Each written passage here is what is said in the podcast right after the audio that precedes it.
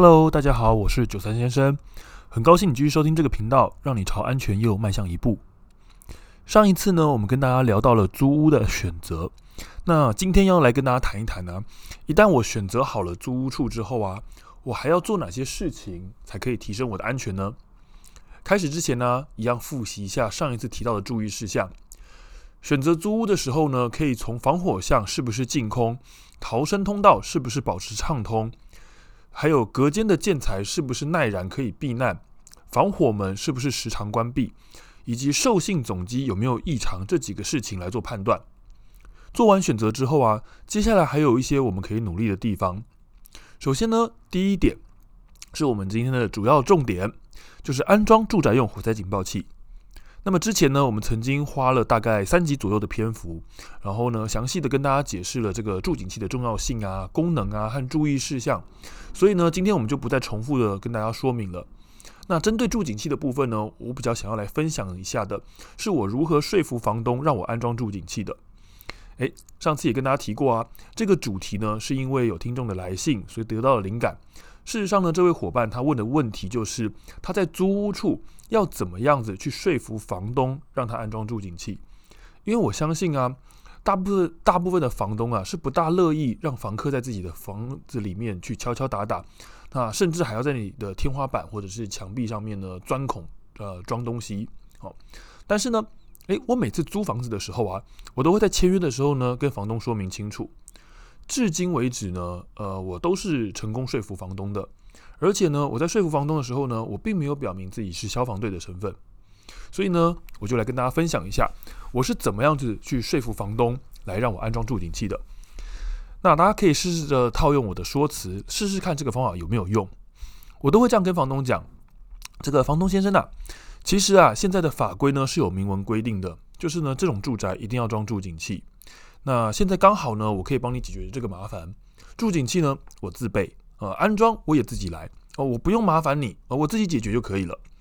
而且呢，我安装住警器啊，是因为呢，我注重安全啊，呃，就像房东你呢，一定会很爱惜自己的房子一样。所以我这么做呢，不只是在保护我自己的生命，哎，我其实也是在保护房东你的这间房子。而且最重要的事情啊，更棒的一点就是呢，我一定不可能一辈子就住在这里嘛。那将来要是我退租的话呢，以后一定还会有人来租您的房子。那只要是有眼光的人，他看到你的房子有装住警器，他一定会觉得你的房子呢安全很有保障。那么他承租的意愿呢，一定会大大提升。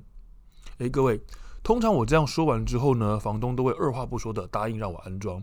毕竟你想想看，他自己又不用动手，省去麻烦还有好处，那何乐而不为呢？我们仔细呢来看看我们上面这套说辞，那其实它主要呢透露了三个讯息。好，如果各位呢记不住的话，我会在留在那个说明的地方把这套说辞呢一字不漏的打上去的。那这套说辞它一共透露了三个讯息。第一个就是我帮你解决法规上的问题，以及省去你法规上的麻烦。那第二点，我让他知道我这么做不只是为了自己，你呢也会得到好处。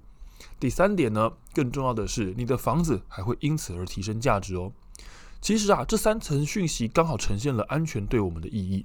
第一层的意义就是在符合法规，可是大家也知道，符合法规常常是最低限度的安全保障，所以呢，我们才会有第二层的意义在保护我们，去备而不用，去避免这些事情发生。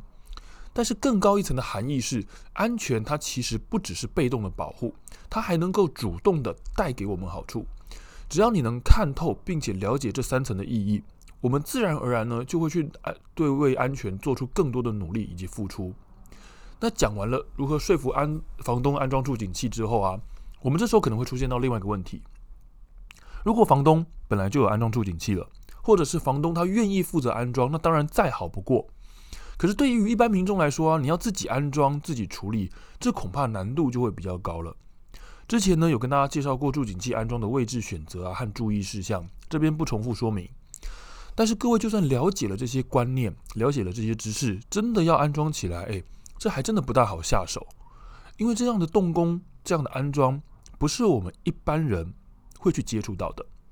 所以大部分而言啊，比较合适的方法是你自己选择好安装的位置，然后呢，请认识的水电师傅来请他们帮忙施工，这部分是他们的专业。这种方法是一般比较普遍可行的办法。当然，大家要记得一点，位置以及要装的呃这个地方，还是要由您来告诉这些水电师傅，因为他们不不一定清楚住井器安装的原则。那说到这边呢，也要补充一下，选择租屋处的时候啊，如果房内已经安装了住井器，那这绝对会是我们的优先选择。这也就是我们刚刚提到的，有装住井器的房子，它的确会对我们而言是比较有承租意愿的。那下一步呢，我们有了住井器，我们要来制作家庭的逃生计划。我相信大家听到计划可能会觉得很头痛，但实际上呢，它并没有那么复杂。首先呢，准备一张家里的平面图，不用太精确，自己手绘也可以。然后呢，标出正确的，呃，要正确的标出门窗的位置，还有这个门窗它打开的方向是往哪个方向。接着标记出家里所有的消防设备，然后再找出家里可以躲避的房间。如此一来，准备工作就完成了。好，等你准备好了这样的一张平面图之后呢，这个计划要跟家人一起讨论，大家一起假设一个起火点，例如说我现在假设厨房起火，然后呢，我要思考一下，如果厨房起火了，我在我家里的每一个角落、每一个位置、每一个房间，我要怎么做才能让自己安全生还呢？大家一起坐下来讨论，把这个情境给讨论清楚。思考清楚之后呢，我们再换一个起火点来试试看。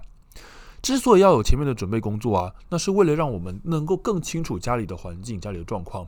例如说啊，家里最安全的地方、最能够躲避火灾的地方是在哪里呢？你必须要先了解这些背景，你才能够去做你的选择，才能去做你的计划。找出来之后啊，再用低姿势爬行，好，练习使用低姿势爬行到这个房间去。因此啊，家庭逃生计划的制作呢，可以说是一个集大成的工作。从前面提到的住井器安装，到接下来的判断可以躲避、可以避难的房间，到最后面的低姿势爬行，这些呢，都是过去曾经跟大家分享过的观念。而前不久也才跟大家分享过，我们怎么样去避免电器火灾的发生，这也是我们计划里面很重要的一环。最后呢，提醒大家，跟家人约好一个户外的集合地点，只要家里发生了灾难，不管是地震也好，还是火灾也好，万一走散了，我们可以到这个地方集合，能够避免掉很多的麻烦以及焦虑。那今天的最后呢，留下一个问题给各位。我们刚刚前面提到了，制作家庭逃生计划的时候，要标记家里所有的消防设备。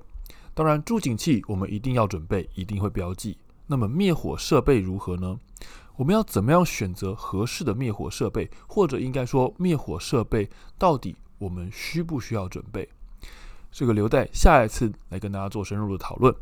我是九三先生，希望今天的分享呢，对各位的安全有所帮助。我们下回再见，拜拜。